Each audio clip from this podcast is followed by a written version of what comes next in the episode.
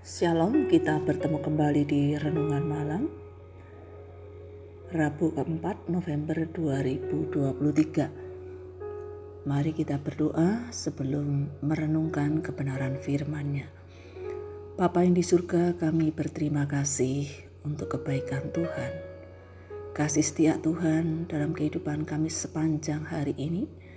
Itulah yang memampukan kami Tuhan untuk menjalani hidup di hari ini. Saat ini kami akan merenungkan kebenaran firman-Mu. Kami mohon hikmat Tuhan, membuat kami dapat memahami dengan benar dan memampukan kami untuk melakukan firman-Mu itu dalam kehidupan kami. Berbicaralah ya Tuhan, kami siap untuk mendengar. Dalam nama Tuhan Yesus kami berdoa. Amin. Mari kita memperhatikan dari kitab Injil Lukas pasal 5 ayat 27 dan 28. Demikian firman Tuhan. Kemudian ketika Yesus pergi keluar, ia melihat seorang pemungut cukai yang bernama Lewi sedang duduk di rumah cukai. Yesus berkata kepadanya, "Ikutlah aku." Maka berdirilah Lewi dan meninggalkan segala sesuatu, lalu mengikut dia.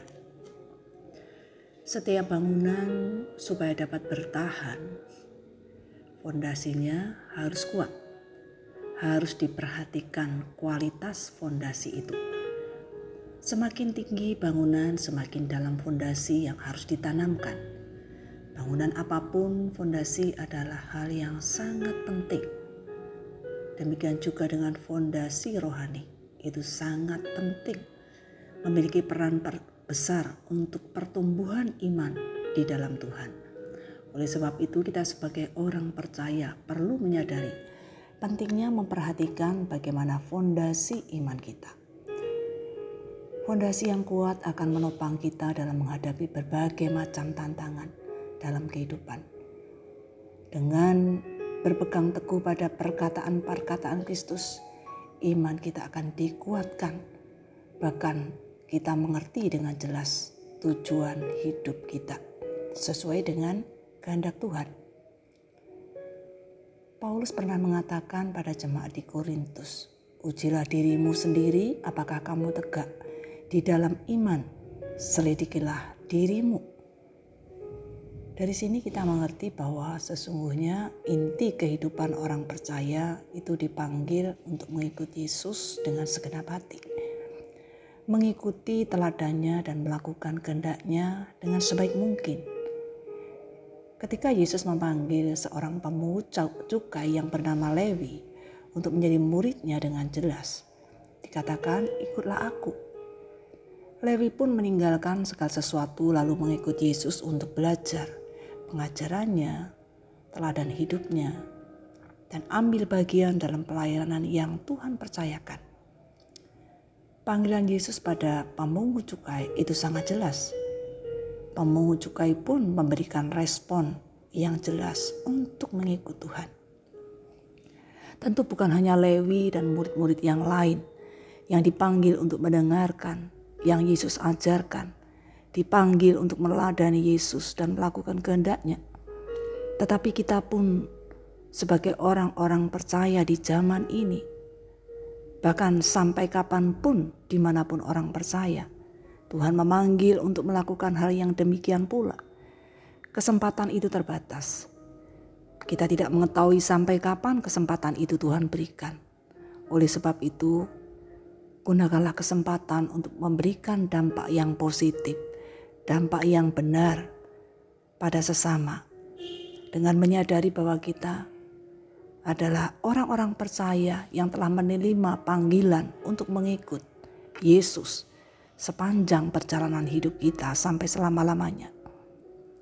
Marilah kita melihat diri kita masing-masing serta merenungkan bagaimana kita menggambarkan fondasi kerohanian kita saat ini. Bagaimana pula pengalaman kita mengikut Kristus ketika menghadapi tantangan dan persoalan dalam hidup kita. Tuhan menolong kita untuk hidup seturut dengan panggilan kita sebagai orang-orang percaya yang menjadi pengikut Yesus, menjadi murid Yesus, menjadi orang-orang yang percaya kepada Yesus. Kita berdoa.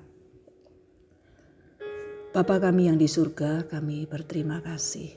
Kembali diingatkan bahwa kami sebagai orang-orang percaya yang telah menerima panggilan Tuhan untuk mengikut Tuhan, untuk percaya kepada Tuhan.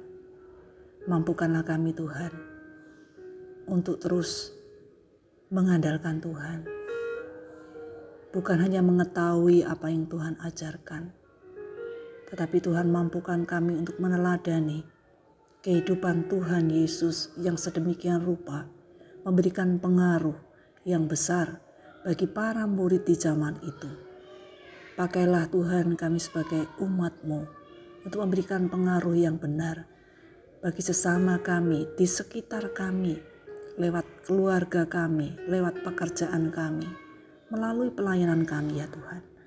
Terima kasih Tuhan. Kami menyerahkan kehidupan kami. Tuhan kuatkan kami. Jadikan kami orang-orang percaya yang tetap kedapatan setia dalam mengiring Tuhan di tengah-tengah dunia ini dengan berbagai macam tantangan yang ada. Namun Tuhan melihat kami kedapatan setia di hadapan Tuhan.